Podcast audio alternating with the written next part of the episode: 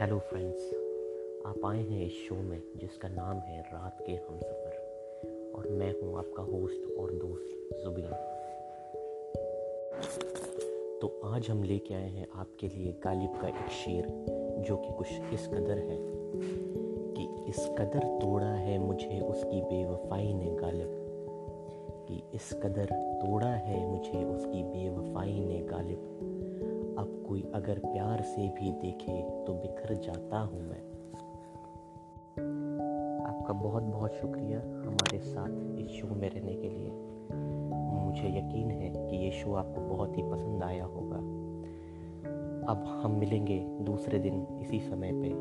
मैं हूँ आपका होस्ट और दोस्त जुबीन और इस शो का नाम है रात के हम सफ़र